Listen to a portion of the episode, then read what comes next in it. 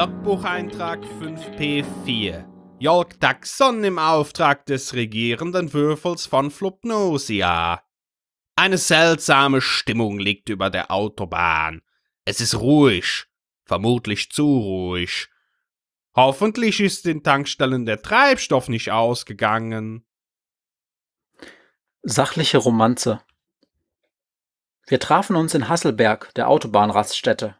Ich hatte ihr Foto auf Tinder geliked und sie sofort, hey, voll die Nette. Sie wollte ein Judy, ich habe es geschickt, zwei Stunden gewartet und auch eins gekriegt und denkt noch, die faked, jede Wette.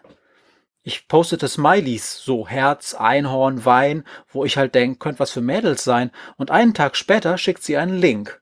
Mit Geodaten aus Hessen, ein Rasthof laut Foursquare ein Reinfall, es stinkt, voll teuer und sauschlechtes Essen, darunter ein Foto plus Datum plus Zeit.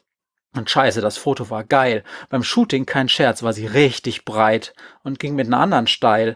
Ich noch so zu Fredo, das meint die nicht ernst. Und er so, wir fahren dahin. Und samstags um elf sitze ich da und kein Scherz. Ich sehe sie und mir klappt das Kinn. Haare zum Klettern, Rapunzel und so. Gesicht wie gemalt und ein J-Lo-Po und sie so, was kann ich dir bringen? Hallo? Und ich nur so, alles von Sinn. Ihr Name war Jenny mit einfachem I. Hey, Jennifer Lawrence war nichts gegen sie, der Arsch nicht und auch nicht die Titten. Am Sonntag hab ich sie bei Tinder gelöscht. Sie stank halt voll übel nach Fritten. Einen Moment bitte, ich muss mich kurz trans Tra tra transformieren. Hallo, hier ist wieder euer Jolki mit seinem Leckbuch für den regierenden Dings von Bums. Hahaha. Der Krieg der Poesie geht weiter und die Würstchen und Speckeleins haben sich ein neues Thema ausgesucht. Ach, wie aufregend. Und dabei haben sie sich etwas ausgesucht, das in der Geschichte der Menschen unzählige Kriege sowohl ausgelöst als auch beendet hat. Wisst ihr es schon? Genau, die Liebe.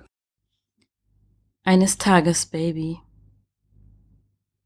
Ich kenne nicht deinen Namen oder die Farbe deiner Augen. Vielleicht wären sie wie meine, grün-grau wie ein stürmisches Meer. Und vielleicht wären sie ganz anders, Baby. Das ist nicht mehr wichtig.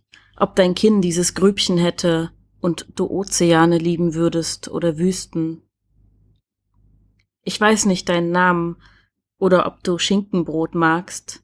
Manchmal schmier ich dir eins und esse es dann selber, genau wie die Kirschen, die ich dir über die Ohren hängen wollte. Die Ohren, die vielleicht wie meine wären, ein bisschen zu groß und sehr weich. Ich finde nicht deinen Namen oder deinen Geburtstag im Kalender, Baby.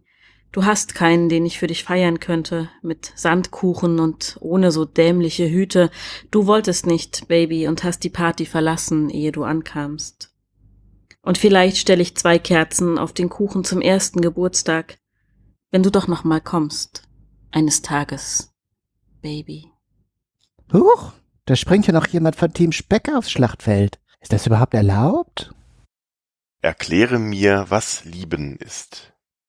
Lieben, das sind die langen Bahnen, deren Ende wir kaum ahnen. Lieben, das ist das Gewühle in der Nässe, in der Kühle. Lieben ist dies Fallenlassen in die Massen, diese Nassen. Lieben ist das freie Schweben, sich aus Fluten zu erheben. Lieben ist das frei zu scheinen. Oh, was meinst, hätt mich vertan? Wird in Wahrheit schwimmen meinen? Ach, wie man sich doch irren kann.